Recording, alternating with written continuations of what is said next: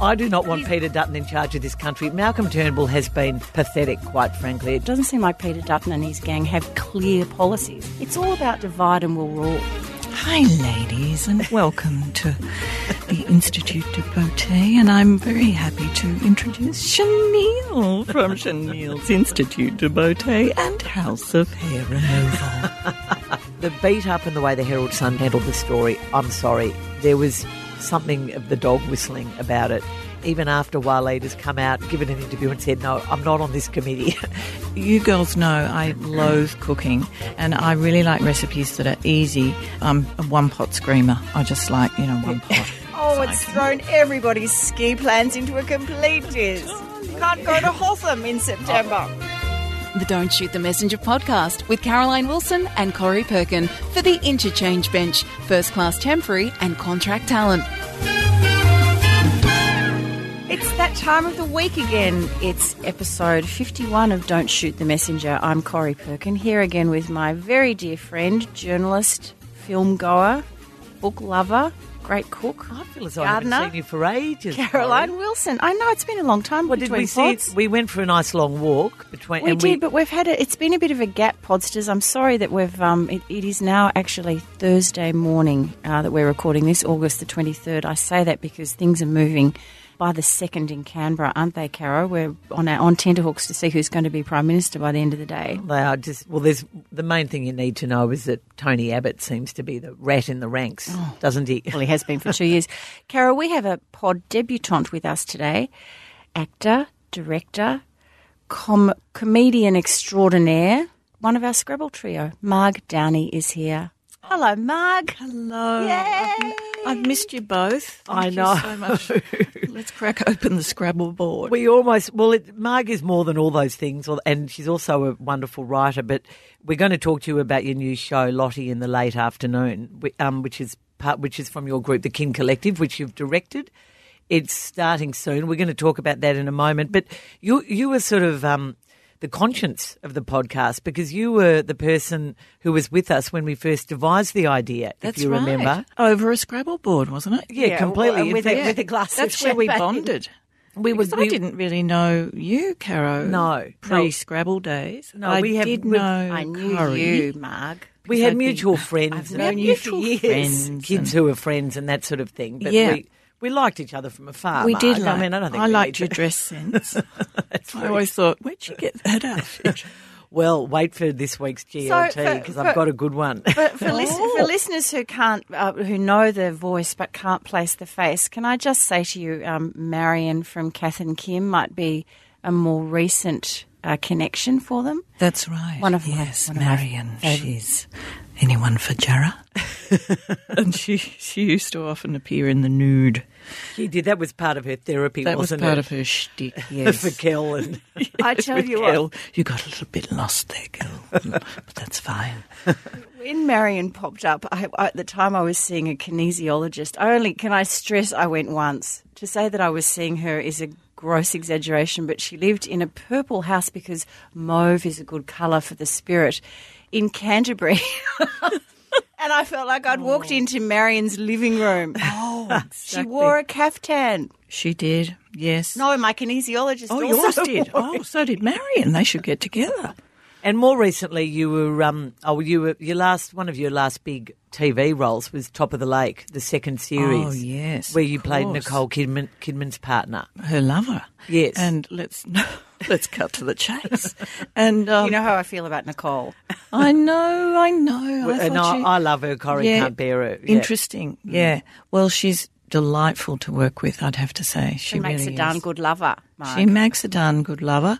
I mean, really, when I say lover, I just had to sort of lightly massage her shoulders. Yes. Did you ever? That's to, about all I do as a lover anyway. Sorry, what was that? Didn't you have to kiss at one point? We did. And you had a conversation about that and a bit of a Yeah, laugh. yeah, and it wasn't a full on, you know, on the lips. It No. was just a little bit of a Yeah, which you know we cheek we do when we see We each other anyway. Yes. No biggie. But there's another show that's coming up soon, which I think everyone should watch. It's called Back in Very Small Business. Oh, I love It's- this gang. Oh, I oh. know, and I'm going to be in that. I play Kim Gyngell's wife, ex-wife, and I think it's going to be really funny. Is it going to be on free to air TV? Yeah, ABC. I'm pretty sure, ABC, and it's starting September, early September. They started. They advertised it uh, the other night, actually. Oh, in did they? between um, something and something I was watching. Hey, we've got lots to get through, ladies. Uh, there's a footy furor um, surrounding Waleed Aly, which, which Caro is going to talk about later on. Which has strong links to Canberra, Corrie. Righto. We're going to talk about Canberra too. Marg has a recipe. Caro and Marg have been off to see the same film. I have a book review. So much going on, but we've got a little bit of correspondence, ladies. First off, and one of the correspondents I would like to mention is um, one of our followers on Instagram, Iggy.piggle. And Iggy said, I've loved the podcast, but the sponsorship is disruptive as it has nothing to do with the podcast content. Um, so this all comes Yes, it about. does. This all comes We should, about. we should mention our sponsor, by the way. Well, Um, let's actually. That's a very good idea. Cheerio to the them. Interchange Bench, who are the- the leading provider, and we wouldn't have them on board if we didn't believe this, of both temporary and contract talent. Um, the, to get in touch, it's 1 800 I Bench or see interchangebench.com.au. And it is true, Cora. I mean, this sounds like a bit of a cliche for talent so good, you'd wish you could keep them. But that is exactly what our friend Anita Zima does. And anybody who's looking for jobs, is looking for temporary work, who needs somebody to come on board temporarily, and we all have these situations. I don't know why anyone would have an issue with that. Okay, so Caro and Iggy Piggle, here is the thing. Iggy Piggle, thank you for pointing out that we did say, uh, we always say pretty much every week how much fun we're having. Um, and you know that uh, we love it so much we do it for nothing. Well, we actually have uh, a few costs involved, including our wonderful producer Miss Jane and the studio in which we record. So you get excellent reception and so on. No such thing as a free bunch of flowers, Miss Jane. But what we your ha- spring posy is beautiful today. But what we have tried to do is to find sponsors or send the message out there to sponsors that we must align philosophically. We must love what you do. We must believe in what you do because what is the point of having an inauthentic ad break, really, Caro? And that's why we love the Interchange Bench because, as I said last week, my daughter Coco a few months ago had a placement with them at Monash University. It worked out a treat. Everybody was happy. So there you go. Uh, I can't really explain much more why we have a sponsor. We just have to get the show up and, And running, the? Interchange Bench is sponsoring Crush of the Week, and I'm sorry, Corrie, but it's a football one again. Oh week. God, I'm so sick of football. But it's not a footballer, and it's not involved with Richmond. Um, I'd like to mention quickly Virginia Miller. Um, when we talked last week about Madonna turning 60, she said, Thank you for referring to Madonna. In Australia, we have pretty much shunned her. You know, the typical to old, old, ag- the typical old agenda, and the BBC now refuse to play her music or her new music, which I didn't realise, but we love Madonna, so thanks, Virginia, you share that with us. And Michelle Redfern, who said, I'm a late bloomer to Don't Shoot the Messenger, just started listening to the pod after hearing about it from the Outer Sanctum. Shout out to you girls, by the way. I love the Outer Sanctum. I listen to them every week. Um, and Michelle goes on to say, Love your wide ranging, eclectic mix of content that includes footy, heaps of laughs, and glad you've got a sponsor too. And Lynn Wright, um, through Instagram, Caro, sends you a message. Uh, delicious ossobuco, Caro, a huge hit for dinner. Thank you. That was a reference to your. And to all those blokes who weren't sure about what a gremolata was or is, you can put garlic in it, but you really don't need to. Just grate lots of lemon rind and chop lots of parsley. Caro does a good gremolata, boys. And to Stephen Baruga, who said, going to try the ossobuco and now on to the gremolata. Go for it, Steve. Uh, and just quickly, Ro Thompson, um, who's a friend of the pod, uh, she did congratulate Miss Jane for the singing and that great voice. Jane, last week, what a star. Look, you're blushing in there. It turns out Jane was a rock and roller She really was. and still still very much is, and she's got an absolutely beautiful voice, and that was a big hit, Jane. Now we're going to move on to Canberra, Corrie. We are. So- Before we get on to what Mar- Marg, Marg, I would imagine that you haven't been perusing the newspapers oh, and following Canberra with a fine I, tooth I sent that message through last night saying, look, I'm going to be throwing in a few platitudes because, frankly, I haven't looked at a news report or a newspaper for months. And Catherine, my daughter, said, uh, oh, you know, there's been some sort of challenge in Malcolm Turnbull and Dutton. And I said, when did that happen? I just have been in a total bubble. No, you've been rehearsing a play, and that's understandable. But you could blink and miss it. You know, yet another prime minister change. What's this going to be? The seventh in nine years. Oh, It's look, we're great. turning into Italy, and nothing, with all due respect to the Italians, but I mean, they're looking more stable politically than we are now. It's embarrassing, Corrie. So here we are, Caro, the 20 and Marg, the 23rd of August, Thursday morning, and as we record this, it's at about 7:30 a.m. And on the way here, I was listening to, uh, I was listening to um, AM, and it turns out that there has been another resignation. So there are now three ministers hold the space, you know, is just evolving as we see it. Um, so at the moment, Malcolm Turnbull is still PM. Girls, Peter Dutton, um, his eligibility to sit in Parliament is be, was being investigated last night. The Labor Party have appointed an eminent SC uh, to study this, and um, apparently because of um, Mr. Dutton's indirect pecuniary interests, which have come through his wife's childcare business. Uh, he has been a beneficiary of that family trust, and of course, you're not allowed to earn money from the from the Commonwealth if you are in Parliament. So we could have a Prime Minister who a day later is no longer eligible to be a Prime Minister. My strongest memories of Peter Dutton over the past two years are the letter he wrote condemning all the um, national CEOs who came out in favour of marriage equality. You know, guys like um, Alan Joyce from, From Qantas, Qantas, yes. and Wesfarmers Richard Goyder, who all signed that letter. And Dutton was scathing and very nasty about them. In fact, he even said that Alan Joyce should go back to his knitting or something, which was just a a very nasty sort of comment. I think he, with Tony Abbott, was also part of that move. Remember that night in Melbourne? Was it last year or the year before when police went around the city just arresting Africans and Muslims? It was just absolute. I'm, I do not want He's- Peter Dutton in charge of this country. Malcolm Turnbull has been pathetic, quite frankly. It just goes to show when you're not a career politician, you, you know, you don't understand the you can't, strategy. you can't play the game. He stuffed it up on Tuesday. Quite on, So when did the investigation into Peter Dutton's childcare centre surface? Well- because was was is that something that they've dug up in recent times, or is that something that's been ongoing? Yes, here, here. This is exactly right. I've written this down. $5.6 million that family trust has received since 2014. What have they been doing for the last year or two? What, why did nobody bring Why it did up? nobody bring this up? We're, we're getting all of this news overnight as the man is staking his claim, dare I say, probably fueled by Tony Abbott, who's been promised apparently um, a key minis- Oh yes, he ministerial keeps saying, "Oh no, I won't." But of course he How, sniffing I, around. I love how uncomfortable Malcolm turned. Was it Scott Morrison who put his arms around him yesterday and said, oh. I'm with this bloke, Malcolm? I don't think he's touchy feely. Scott Morrison, oh, just, I mean, talk about a passive aggressive, but also all all eyes are on, bizarrely, Matthias Cormann, who is just, he's been the big, tall, kind of Arnold Schwarzenegger quiet guy.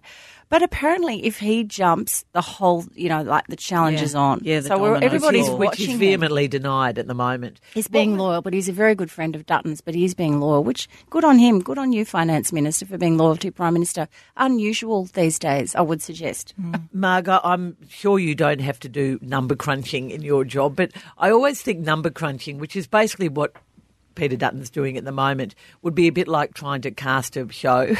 you know, all the phone calls and phone call, if- yeah. uh, yeah, He's Oh, look, already agreed to do it, and if you do it, you know- Yes, exactly. But uh, to be honest, I think it is every workplace. You know, there, there's skullduggery, there's backstabbing, there's intrigue in every workplace that I've ever been involved in. And why Would you agree? Well, I would, but there's something a little Why different. wouldn't there be when the when the people we're meant to look up to as our sort of leaders Yes, are if leading they the can do worst? it. Why can't we? But I think there's something about something different about the um, the Australian Parliament and particularly the government because you are actually there, you know, for the people, by the people, all of that kind of thing.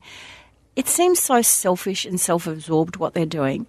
And it's just it's a campaign that's not ruled for me by, you know, oh we want to we want to really address the energy issue or we really want to tackle immigration. Or it doesn't seem like Peter Dutton and his gang have clear policies. It's all about divide and we'll rule. Mm. So get in there and create angst and agitation, mm. and then you know we'll be able we'll, we'll rise to the top, and suddenly the, the right will be in charge. But Corrie, all Malcolm Turnbull had to do was hold stick fat, as they say. All he had to do was have the courage of his convictions, and go ahead with the original policy, which Correct. he had campaigned on, sold. And, you know, I know a lot of his ministers were getting cold feet and they were starting to worry, but at some point you've got to show authority and leadership.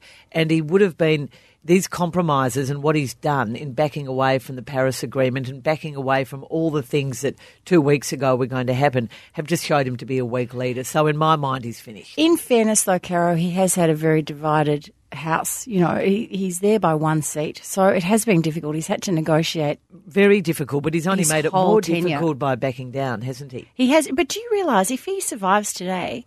I think in another month or so he will notch up. He will be the longest serving prime minister in eleven years. In eleven years. The other thing I wanted to mention, girls, is and Caro, you won't be surprised at this because you know how I love Barnaby Joyce. Mm-hmm. On Sky News last night, Barnaby said that he'd contacted the PM to say, you know, stay strong. Oh, thanks, Barn. Oh, yeah. The only wh- what you were saying before about um, officers and backstabbing. Mm, yes. you know, we all meet up with young people who want our advice about how to Oh, get, yes, you know, yes, mentoring. Don't We all do that. It's not a very nice. Oh, it's an annoying word, isn't it? My kids use it, but I don't like it. But the one bit of advice I give young would-be journos or sports commentators or whatever. I mean, I give them different advice depending on their needs, but I always say don't get involved in office politics. Always, because I just reckon that is a shortcut to disaster. Yes. Always. Steer How clear. often have we seen it? Everybody's thrown all their. All Don't their, get involved. But even if you don't get involved, Rise above you, it. You're deemed to be a, you know, boring old person who doesn't get Oh, involved. I, I, so you I was can't win. accused. Um, I was accused several times at the age of that I worked in a vacuum, but I don't think I did, and I probably got a bit better at the teamwork thing as I was there for longer. But seriously, don't get involved. It never does you any good. No. Anyway, that's my little. No, that's a Well, good there you go. mentoring We'll, tip. we'll take that away. Well, if Dutton is successful in his challenge today, um, you know, apart from the three words that I can't believe I'm saying, a Dutton government, which sort of just, you know, resounds around my head. But we will have a large number of the current ministry who will go to the backbench. So Will I don't- Julie stay on as deputy PM? well, what's gonna happen? probably. Julie, I saw her running around the tan the other day, looking rather spunky She with had her a- boyfriend. Has she had a facelift? The other night on television, it looked very lifted. Well, that was our topic of last week. I just wondered. Uh, She anyway, does look amazing. She does. well, amazing. Definition of amazing. Oh, when, you know, she's a great example of someone who just completely revamped their look a few years ago. Do you ago. think she might be behind all of this? oh no, it's Tony Abbott, and he's a, he really has behaved. like a Anyway, bit of the a problem, worm. i- the problem, as I said, is if we'll lose a large, a large amount of talent from that front bench, and uh, I don't know who the adult in the room is going to be, and we're feeling more and more like Trump's America. It is bizarre. Let's talk about a happier topic now, Yes. Marg. Let's talk about your new show, which opens on the 12th of September. It runs f- f- until the 30th September. That's a good run, Marg, in theatre terms. all and through you're the finals. You can pop down from the Oh, I MCG. know. All my mates are saying, "Oh, we can't come on that opening night or whatever because it's finals." So they're coming to a preview, which is going to be. Can't, haven't they bit heard of of, midweek? mess. Can't they do a Wednesday or Thursday We're night? doing a midweek. No, I'll tell you why they're doing that because as a director, I'm not going to be hanging around for the whole season. So if they want to see me there at the theatre, they have to come Oh. early in the piece because I'll be when you're presented with a bouquet. yes. Anyway, you're at 45 downstairs in Flinders Lane, which I think is one of the Melbourne's finest uh, performance spaces. What's the Small, name of the restaurant above it? Cumulus. Tell us about the Kin Collective as well. Okay, the Kin Collective. Um, we all met at a masterclass about eight years ago, and we bonded. And there were a lot of really good actors who, um, you know, from time to time are out of work. So we thought, let's get together every week, read a play, do something together, just to keep match fit. And then that developed into our own little theatre company. You know, people dropped off, but a few stalwarts stayed on, including me. And we've been going. We've done a number of um, really good productions, I'd have to say, mainly at 45 downstairs. And this is our latest production, and I'm directing it. Who wrote it, Marg? It's written by a woman called Amelia Roper, and she's a young gun writer. She's in her mid 30s. She's Australian. She studied writing at Yale, and she is now working on Glow, Gorgeous Women of Wrestling. Have you ever seen that show, Netflix? oh, it's brilliant. It's such a great Jane's giving series. Jane's giving you two big thumbs up. Oh, I love it. Anyway, she's got um, she's in the writers' room supervising things. She's on the floor. She's she's from regional Victoria. She's just a wonderful person, and she's been out from LA and sitting in the room with us because it's a new work. We've been editing, chopping, cutting, and we only got the final script about four days ago. Oh, no wonder you're not So, aware of what's you know, happening in Canberra. Oh my goodness, it's been absolutely, um, you know, the hardest thing I've ever done. But I think the script is fine now, and um, that's just the nature of new works. I did that with L- Lally Katz for Timeshare and David Williamson for Rupert. You just work it until it's until right. it's there, which is such an organic and interesting process. And how are you finding director role? Mm. I love being a director. It's so it's such a different thing uh, from being an actor because you have to be across absolutely every department, from props right through to mapping out in your script not only the emotional journey of every single actor, whereas when you're an actor you just pretty well map out your own. yourself, You're yeah. worried about yourself, but as a director, you've got to map it out for everyone, know what emotion they bring to each scene. But not only do you have to do that for the actors, you have to work out, track the props. You know, there are a number of chairs, and there are three chairs. Sometimes there are two, sometimes there are one, sometimes they're collapsed. So you've got to work out the journey of the the actual furniture of the room. How does it get there? How does it get off? get Mm. there? All those sorts of things. I have to sort of. I was ringing piano removalists at about eight thirty a couple of days ago in the morning, saying, "Can we get a piano into forty five downstairs? And if so, how? Back lane, front lane? I, a word Are on there this, stairs?" that that did, that crossed my desk. You were searching for a piano because Anna from the op shop, I think, got involved very briefly. Oh, through, did she? Through the Sacred Heart Mission. Oh, yeah, right. because there yes. was a, anyway. But We've you- got one. Does anyone got a- have a piano? We've Did- got the piano, uh, but it had to be taken off to be distressed, painted to Cranbourne South. Anyway, a lovely man is helping us for a good deal. I had to haggle the piano deal. Marg, Marg, is it a bit like um, it- is it a bit like editing? I always say that I much preferred editing to writing because you can actually, uh, you know, see people's weaknesses and strengths and work on them and bring out the best. And then when they flourish, well, as my dad used to say, the job of an editor is to make the stars shine brighter. Absolutely. And I love that um, sense of um, nurturing and fulfillment that comes at the end of it all. I do too. If they forget to thank you when they pick up the Walkley Award, that's a bit upsetting. But look, apart Oh, did from that happen to you? Oh well, I'm not naming names, but Oh, Corrie. No. what, but is, that, is it like Another for- axe to Is grind. it, that, it is like that exactly for you? like that. And you have a breakthrough with an actor and you go, oh, yes. And the thing is, it, I learned so much as an actor because often you think, why is that director putting me over there um, when really I feel as though I should be over there? And, you know, I, I just cherry pick from various directors that I've had. And, and a lot of the time it's about focusing the eye line um, so that the audience is drawn to a person or um, just making a pretty picture on stage or varying the entrances and exits so that it looks more interesting. Also changing the rhythm and the beat, I Changing guess, the rhythm yeah. and all that sort of thing. So what's it about? What's the story? Uh, the story is about s- a couple from New York who rent an Airbnb. And unbeknownst to them, you know, they saw the pretty pictures on the website, but it didn't include the fact that it's perched on an absolutely terrifying cliff.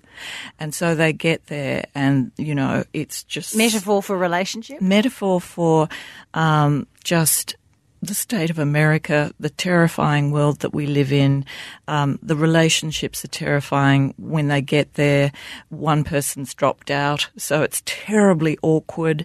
Um, it's tense. This is the sort of humour I actually love, you know. Awkward, tense humour, like Curb Your Enthusiasm. It's, I'm not saying it's like that, but And are your cast doing it in an American accent? yes, they are. How are they going? Uh, we've had a vocal coach in. Look, it's tricky, but I think if people are focusing on the accents, you're not doing a job your, your job well. I think I've seen plays where people have pretty crummy accents, and yet it's so compelling that you you focus on that. And I'm hoping that that will be the case. I'm excited. I think. Well, I've bought tickets, and I'm looking forward to No, it. thank you, Karen. I'm I coming heard with that the- on the vine. Coming with a gang of couldn't. gal pals. There was a the, the, the movement at the station, and the word got around. Marg's show's on, and um, this old colt from Old Regret just couldn't make it. I've got a book club that night, Marg, but I'll have to come another night.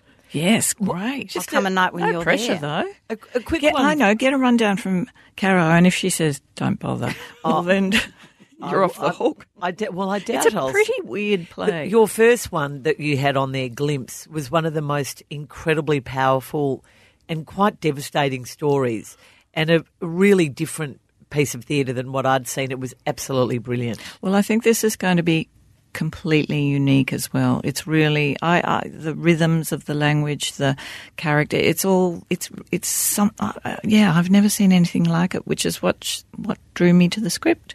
Well, we'll all be there, and if you if you want to um, buy tickets, you jump onto 45downstairs.com.au. I think is the um, Or you can address. just ring. I always just ring and buy the tickets. Oh, do you? On nine double six two double nine double six, and you can pay for them over the phone. And we'll put a link to Lottie in the late afternoon at 45 downstairs in our show notes. So, a quick one before we move on to the next. What, why do you think Kath and Kim was such a phenomenon?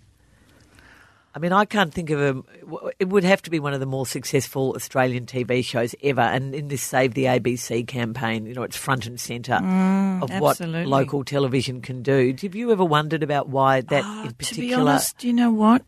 In the hands of other actors, I don't think it necessarily. Well, look, the script was rejected initially. They pulled the pin. They were about to go into production, and the ABC pulled the pin, and someone.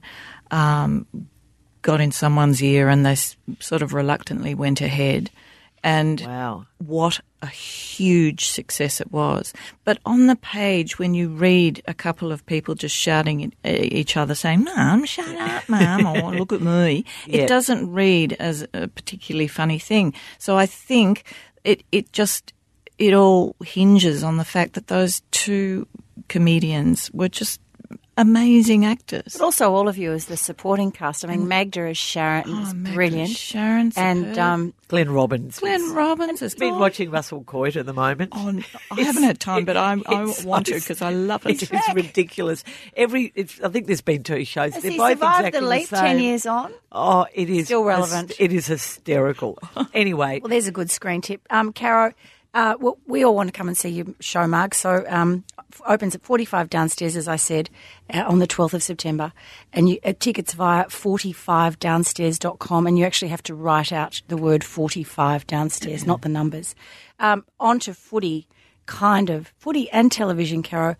Waleed Aly and the AFL, what's going on? footy and politics, really. Well, in unrelated events, Corrie, of course, last week, Fraser Anning, um, a no name senator who, under the auspices of his new party, Bob Katter's independent, he's part of his mob, got up and made an incredibly divisive and frightening speech. Well, it was his Parliament. maiden speech, too, which It- was so appalling. He did it. He did it to grab a headline, which he did, and he talked about the. He basically said that uh, we should stop Muslim immigration, and he talked about sending Muslims home and sending Africans out of the country. He sort of got completely confused and didn't realise that a lot of them are Australian citizens. So that was the one event, and as a sort of as a direct result, really, um, the AFL's two were two of their best Muslim footballers, Bachar Houli, a Richmond Premiership player, and Adam Saad, a young star from Essendon, a younger star from Essendon, embraced at the coin toss last Friday night, and just it was it was it was a more powerful. I, I must say, I thought Malcolm Turnbull shaking hands with um, Bill Shorten was pretty mm. powerful. But these two men embracing and just saying, "This is what we do. We're very good footballers, and we are." It, it, eh, eh, look, it, it said so many things on so many levels. Fast forward to this week, and the Herald Sun reports early in the week that Waleed Aly, the Gold Logie winner, you know, political commentator, sports commentator, TV star, and academic, had been commandeered by the AFL on this committee that Steve Hocking, the new football bosses, brought in to get advice on changing all the rules. Can I just quickly add there that when he's on the uh, Offsiders with you on ABC on Sunday mornings, Waleed, yes, he is Uh, really insightful, I think, into the game of football. I just want Oh. to say that it's not like he's it's not it's not like it's me going to you know to sit on a panel or talk to oh, someone about football. Oh, But the point was, he, it wasn't true. He hadn't actually been commented onto a panel. Steve Hocking is consulting all manner of people, from our friend Mike Sheehan to Gerard Whateley, former podcast star, to all sorts of people about where where the rules should be going and whether these. So the response was bordering on the the the beat up and the way the Herald Sun sta- handled the story. I'm sorry, there was something of the dog whistling about it, and the response was akin to that. And some of the columns that have been written since, even after Waleed has come out, given an interview and said, "No, I'm not on this committee," and even, I mean, frankly.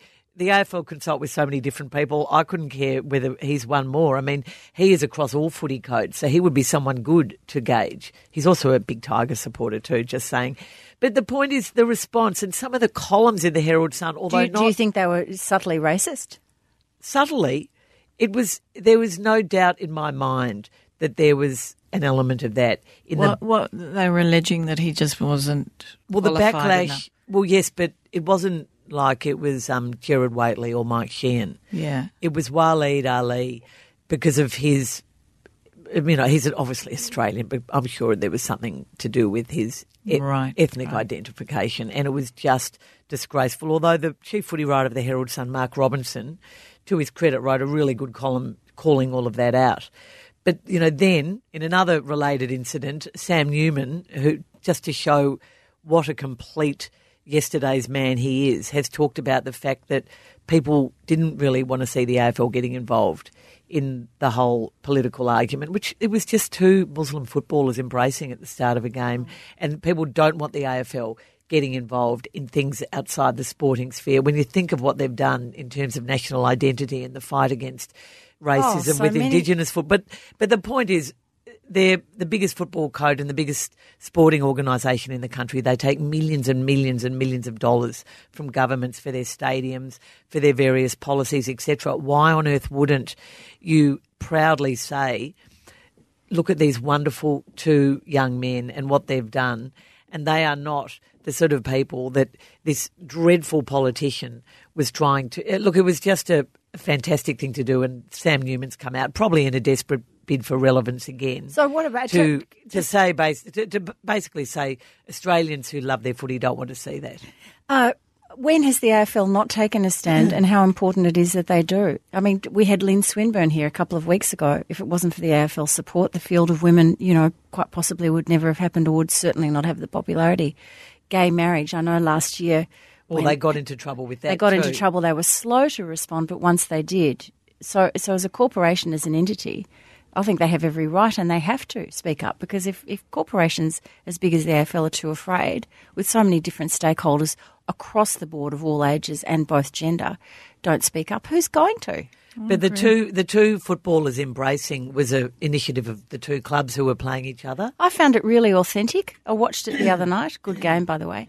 Um, I watched it the other night, and I I know it was uh, everybody was prepared for it, and people had been um, prior to that saying, "Oh, it's a setup," you know, it's an aff- affectation. I thought it was incredibly genuine, and the support that the captains gave them, and also when they raced back, you know, ran back to their teams. It's just Yeah. And they the- play, they play footy. Who I just there, cares? there, there could be a place, and I often think back to that time when um, that footy coach was murdered by the son. who- Yep, who Philip was on Walsh. ice. Yep. and I thought that would have been a perfect time for, you know, just that day or the day after at a footy match for there to be some huge banner or something, something Well- enormous that said.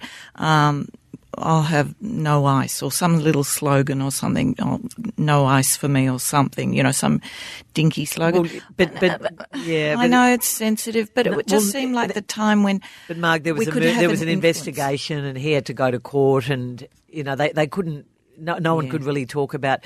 But what they did do was the two teams who played. Well, the the Adelaide Crows didn't play Geelong, and each side were given two points. But the two teams that played on the Friday night, I think it was Hawthorn and Collingwood. They the two teams got together at the end of the game and linked arms. Right. But, you know, one Hawthorn Collingwood, Hawthorn Collingwood with the two coaches, Nathan Buckley and Alastair Clarkson. And it was one of the more powerful things I have ever seen. Right. So it was basically just saying, you know, we're a family and Yeah, this well, back off, Sam. I say. But the Hey- Waleed, just on Waleed Aly, it just went to the worst of everything. You know, the Herald Sun were I trying to create this picture. Dermott Brereton was one of them who had a crack, didn't he? He was disapproving of Waleed. Well, the story was wrong. He wasn't even on the committee. Mm. They but but it, it really tried to stir up the worst of emotions in the wor- the most base sort of horrible part of our sort of national identity, and it was just awful. And that's what Peter Dutton is doing now at the moment. Uh, it could be Prime Minister right now. I don't know. I haven't seen the news for the last 10 minutes. Hey, Caro, you have a crush of the week. And before I hear who your crush is, I would just like to thank the Interchange Bench again because they particularly wanted to support this section. They love it so much they don't care whether, in case of last week, my dog Bearsy, who turned 16, or whether it's a crush of yours, which is, excuse me, usually a Richmond football player. No, what about the week it was my husband and you had a go at me because you know you said your husband would get offended. That's right. Anyway, one, they- it was one week it was Ross Stevenson and you accused me of sucking up to a radio so, star. So thank you, Interchange Bench. The recruiters of the best staff go to the Interchange Bench, and I just think they are great for supporting our podcast and our particular crush of the week. So, what is yours, Caroline? Peter Jackson, not the suit manufacturer who sponsors the Peter Jackson. Football Victoria and the VFL. That ad's been around since I was four, I reckon. Marg, this this might not have crossed your desk because you've been Oh, so busy yeah. um, directing, Hit but me with um, it. rehearsing. Melbourne have made the finals. I know. Isn't I do fu- know that. Yeah, well, you would. Only just though. I didn't watch the match, but apparently it was extremely Oh, it's thrown everybody's ski plans into a complete diz. Can't go to Hotham in September. Got to be at the Oh, G. now don't be too arrogant and too Hawthorn. Um, Peter Jackson is the CEO of the Melbourne Footy Club, and he's stepping down in October. So it was. I think it was really important for his legacy that he was still there as CEO when they finally got back into the finals for the first time in 12 years. What the AFL do when a club is in the deep crisis that Melbourne was in, you know, after all the loss of money, bad appointments, paying out of appointments, millions and millions of dollars of debt, the tanking scandal, which was one of the more disgraceful acts of the last two decades, really, the way Melbourne and other clubs did it, but Melbourne did it so badly and exploited their players, really. They basically, the AFL gives you millions and millions of dollars in a big cheque to pay off all your debts, but the condition is that you've all got to go. so the chairman went, uh, Don McLardy and all of his board, or most of his board. Um, the CEO, I think, had already been sacked, Cameron Schwab. And Peter Jackson came in basically as an AFL appointment. And there were times he talked Melbourne down. There were times he was a bit too negative about the crisis they were in. But he looked around at his various executives. He inspired them. He promoted them. The football boss, Josh Mahoney, I just didn't think was up to the job. He's now become one of the more respected heads of football in the AFL. He got Paul Roos over to give the club some credibility on huge money, it must be said. I think it really helped Melbourne's own identity crisis at the time. He planned a succession situation with, and that took ages to get up, but it finally worked with Simon Goodwin. And he also promoted Jen Watt as one of his. There were so many executives who've done so well under him. One of whom, Jen Watt, has gone to a senior role at the Melbourne Cricket So, Club. what, what is he going to do? Well, I think he'll he should be. The AFL should put him into another AFL club. Oh, really? Yeah, that's what I think they should do. I mean, I, A club that's not doing so well would have been Interstate Club. Oh, look, they've, they've already got their former head of football, Mark Evans, at the Gold Coast, so that's not going to change in the short term. St Kilda and Carlton are both struggling, but they've both got CEOs in the job at the moment. But if e- either of those were to go, Marg, she's got that Scrabble poker face on. Who? I- which, me? No, What am I Caro, Oh, when, she, when she's sitting there with the Q, the U, the I, the E, and the T. well, he's just going to. Um, You know something and you're not no, telling no, us. I, I don't, but I think he should, and I just think what he's done. You know, I mean, obviously on field, you're so happy for Nathan Jones, who's you know been there through thick and thin, he's the captain, and they've had so many terrible times, and I'm so happy for him. But off field, Peter Jackson is So, my so crush. if Peter Jackson finds out that he's your crush of the week, does that mean he's going to leak you extra stories because you've been extra no, nice? no, he'll No, he, no, he's he's one he's a very he's a bit of a curmudgeon actually. That's had our he- that's our crush Had he of the still week. been at Essendon when the drug scandal happened, Can I do never my, would have can I do my barrel girl now? You That's our can. crush of the week. Thanks to the Interchange Bench, specialists in temporary staffing and executive co- contracting. Call one eight hundred iBench. And now it's time for BSF, Book, Screen and Food. And Corrie, you've got a new book by Claire Tomalin. I do. So Claire Tomalin, Caro and Marg, you may be familiar with her name. She's in her 80s now, but she has been for the last 20 or 30 years one of the world's finest biographers. She started life as a journalist. For many years, she was literary editor of the uh, of the Sunday Times, and uh, she has written um, some very, very fine and I must say, Potty's accessible biographies on people such as Jane Austen, that was the one I read, Charles Dickens, Samuel Pepys, Thomas Hardy, a whole raft of them. But she's had a fascinating life of her own. And finally, last year, she decided to turn the mirror onto herself. And so she's spent uh, a year or two researching uh, herself, I guess you could say. She goes back over letters, diaries. She's contacted a raft of people who have known her through her life to ask them for their views, impartial or, or bias or whatever. She's had a life of extraordinary highs and devastating lows, girls, and I think this is why this autobiography called A Life of My Own is an absolute must buy the highs have been amazing. The highs have been uh, mainly professionally based, uh, but she, she did have a terrific um, university life. Uh, her early years as a female journalist were difficult and tough as they were for females in those days, but she eventually won the heart of a famous editor called Harry Evans, who put her in charge of the literary pages of the Sunday Times. She married um, the very charismatic young Nicholas Tomalin. Nicholas was a journalist also with the Sunday Times. And in 1973, tragically, at the age of 41, he was on assignment in Israel at the Gaza Strip, and his the, the car in which he was travelling was hit by a missile, missile, and he was killed.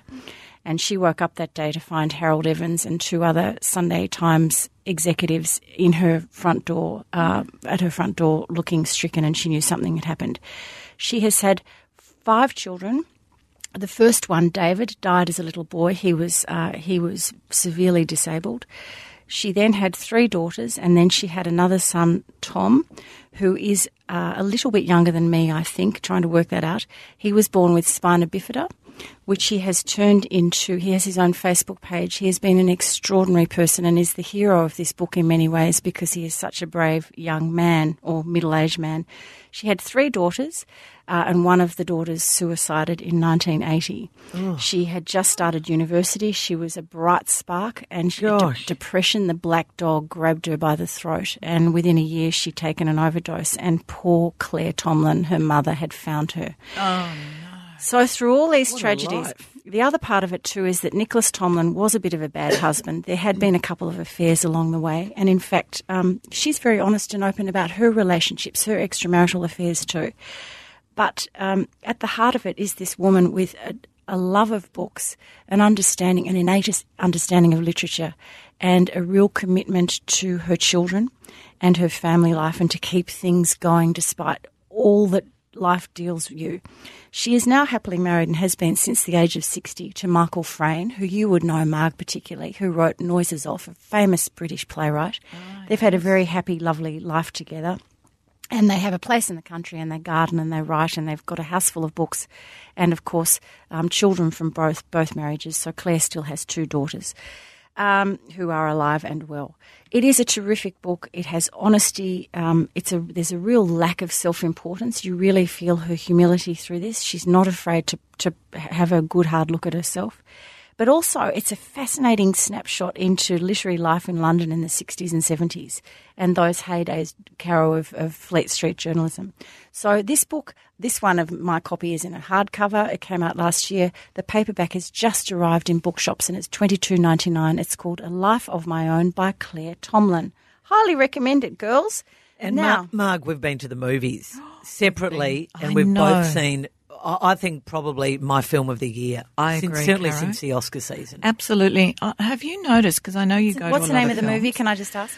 Black Klansman. Okay. I know you go to a lot of movies, as do I, and if I love them, I'll see them, uh, you know, two or three times. I will go back and see this again. Yeah, I'm dragging my husband, who, Oh. who who got tickets initially and gave them to my daughter, who went with her boyfriend. They loved it. Mm. I went on the weekend with our friends Mary and Johnny. Oh, did you? Oh my lord! It's Spike Lee back to his absolute best. So what's it was? Is it a so? What is it based on a It's a true, true story? story. It is a true story. You start, Marg. Um, I'll give the background and then we'll fill Yeah. in. Ron, oh, I've got a good story, so maybe do you want to give the background? No, no, no. You go, go, go ahead. Okay. Um, Ron Stallworth. It's the true story of this, the first African American detective to serve in the Colorado Springs Police Department. And I'm in, Set in the late seventies. set in the early 70s. Early 70s, sorry. Um, the department is dominated pretty well by white cops, and so it's hard for him to fit in. Um, a lot of them accept him, but not all do, and that turns pretty ugly.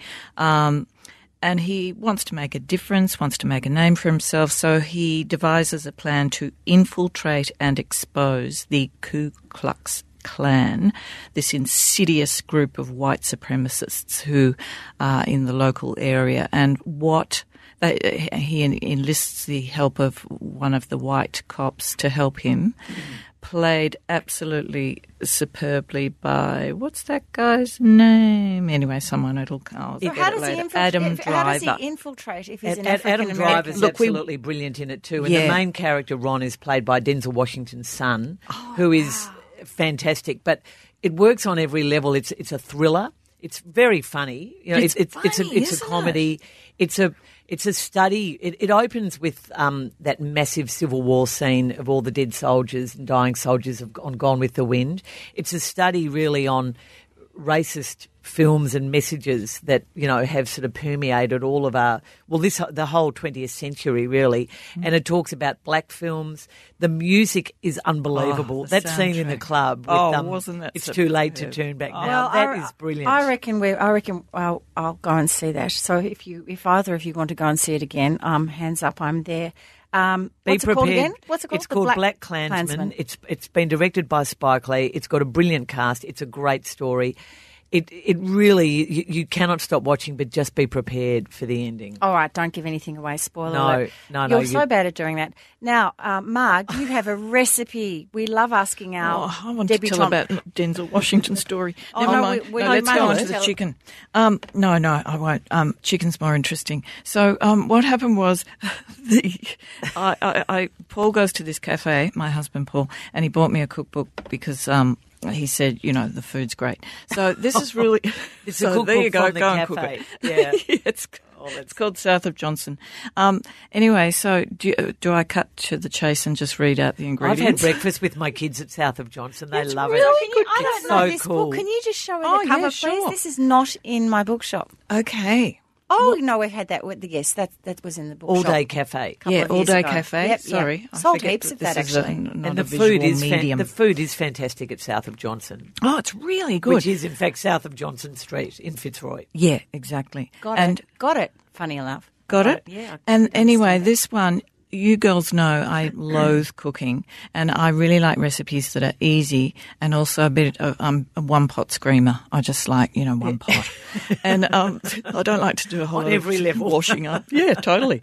So um, what you do is you get one preserved lemon, but I do need to workshop one preserved lemon because when you open the jar, is there are four segments. Is one preserved lemon one quarter of that whole? oh, yeah, and or- sometimes they come in slices in the jar. And sometimes is it can only- be very strong, so you have to be the judge of whether you, you have put to be one the piece judge. in or two okay, or three. well, I just put one quarter, you know, sort of Yep. of, of, of a lemon Yep. worth of preserved lemon, and you scoop out the flesh. Yep. And and you know you rinse it underwater, and then you chop up that. Um, preserved lemon very finely, but you don't have to be too fussy about that.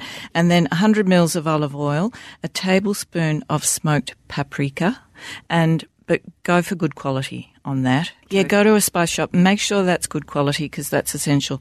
Then you get uh, a teaspoon of minced garlic. Well, I just chop it up. Don't worry about mincing. A tablespoon of chopped thyme, a pinch of chili flakes, and four boneless chicken breasts. But I think you should buy good quality breasts, to be honest. Okay, um, don't buy supermarket I don't chicken. think so. I haven't tried it with them. I've always gone to a good butcher to get them, and I think that could be the make or break. So anyway, what you do is you put all those ingredients, bar the chicken, into a bowl, and then you just marinate it. But it says two hours or overnight.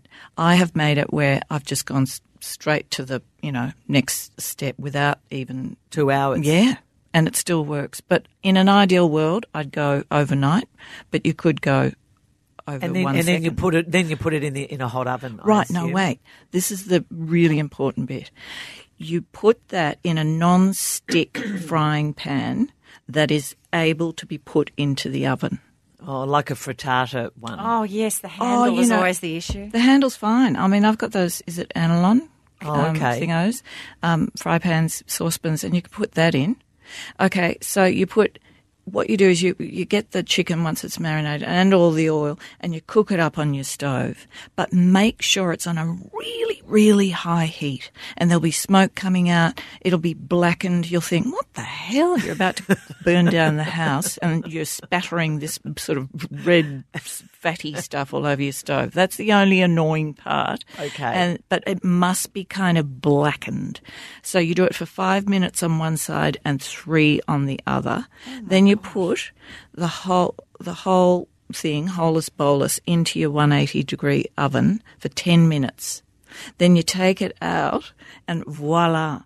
But be it's careful. cr- it's crisped up on the top. A little bit crispy and a little bit blackened, but absolutely. And then you, you artily um, cut it on the diagonal and fan it out and then have a little salad.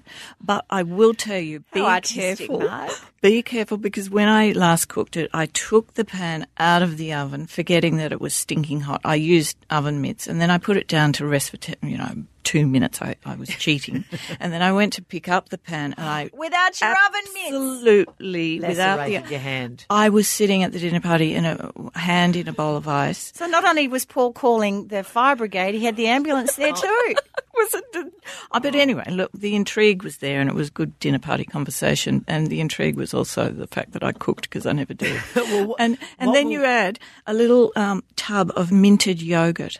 Okay, cut up some mint, Yeah. stir it through the yogurt, and have that on the side. End of story. So what the- what will is be known what as is- Marg's chicken yeah. recipe will be in the show notes. But what's it called in the Lemon cookbook? chicken, quinoa, tabbouleh, and minted yogurt. Well, of course, oh. I forget the quinoa tabbouleh thing. I just hate quinoa, Just so do I'm a little salad with it.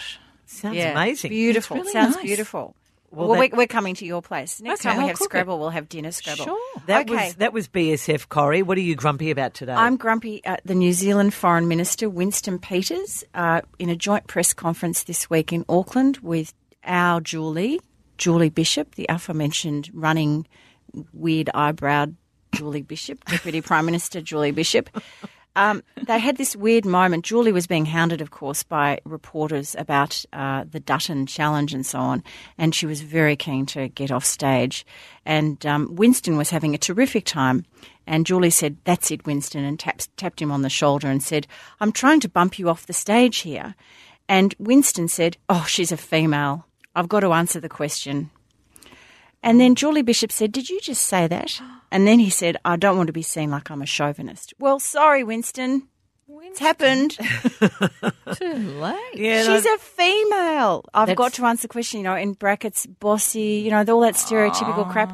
I'm sorry, Winston. You were acting Prime Minister until Jacinda had the baby when she came back from maternity leave. You know, but grow maybe, up. maybe we're being a bit hypocritical because we've spoken about Julie in terms of her physical appearance. Oh no, none that's of the others. different. That's- You've even we're not- suggested we're she's on had the- work. We're not on the Oh, public I- stage. I'm sort here. of- I'm thinking we need to the hold a mirror man- to ourselves this here, is the Corrie. same man also a few weeks ago who called um, the shadow leader of the House, who's Gerry Brownlee, is his name, and he's a rather large chap, but quite happy with himself. You know, said throw Fatty out, said Winston. oh, in a heated moment in parliamentary debate. So there you go. Girls, okay, it's time for six quick questions with underline on the word quick. Corrie, you kick it off. Um, Caro, who can beat Richmond? One word, Corrie. Richmond. Do you think play- their head's going to get in the way of their No, but if they don't play their best, that will be the only thing that, and that could happen. What's your favourite Scrabble letter? Well, S would be obvious, so I'm going to say J. Hmm.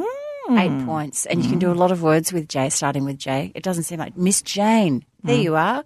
You see, if you were not a proper noun, we could call we could put you on the Scrabble board. Marg, of all the characters you've played on TV, who is your favourite?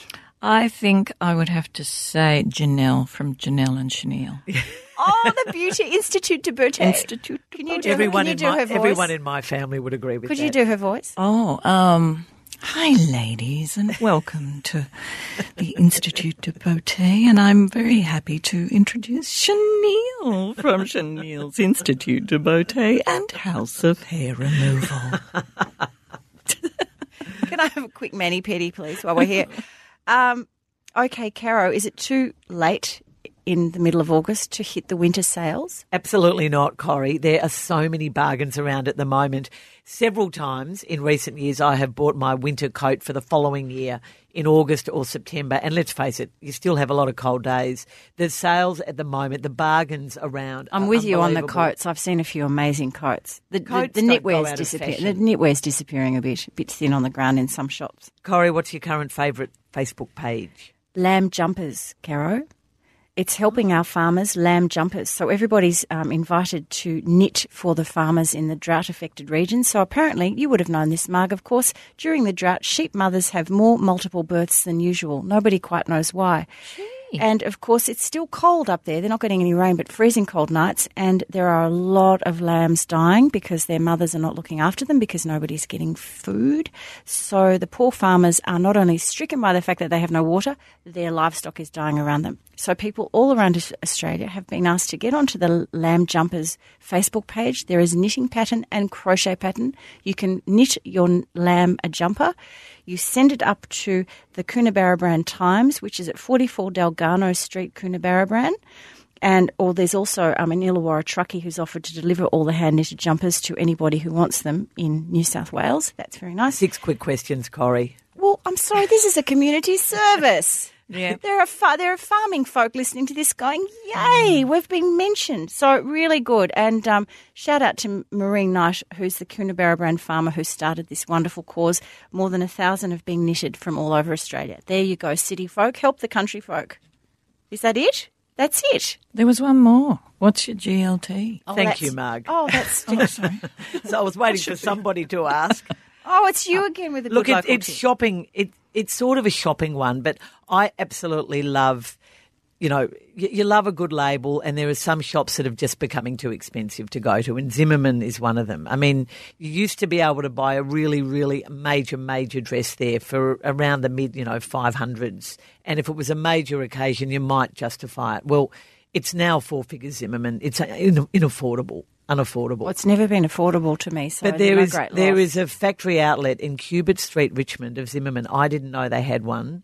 My daughters and their friends who told me about it will be furious. I've mentioned it on the podcast, but t- girls bargains galore. And are they appropriate for our age? every age.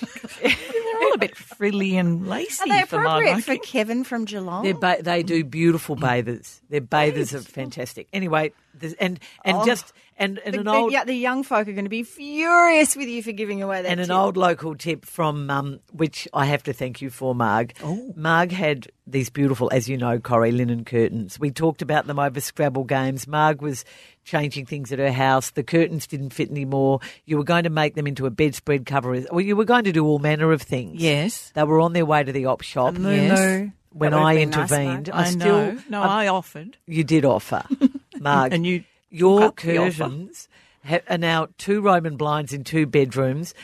This wonderful retired, semi-retired What's the good upholsterer. local tip component? Well, Well, if someone's got too. old Just sucking up to curtains, Marg. you can turn them into cushions. There's a Don't window throw them to seat the op cover. There, I and I've still got one curtain. I curtain know left. you sent me photos. I've, I've got more to show you since Oh, I then. can't I tried to get to get you round for dinner to have Oh. a look, but we'll do that. No, the, the, Good local tip. Go to here Mark's house, good. look for her old furnishings, and Oh. turn it into a moo and your hey, husband everybody, said to me as I put them in the car, they were very Thanks for listening, those everybody. curtains, you know. and and thanks to the Interchange Bench for making the show possible. And you'll find links to their website in our show notes, where you will also find all the details of the recipes and the books and everything that we've talked about in this episode. Marg, thank you for coming along. Oh, look, thank you so much. I was so excited to be invited, and it's been a pleasure. we'll have to, we'll have to the do an on-air. Do you think we should one day do a podcast on-air Scrabble game? Because we do Oh. talk about politics God, while we play listeners Scrabble. would love that.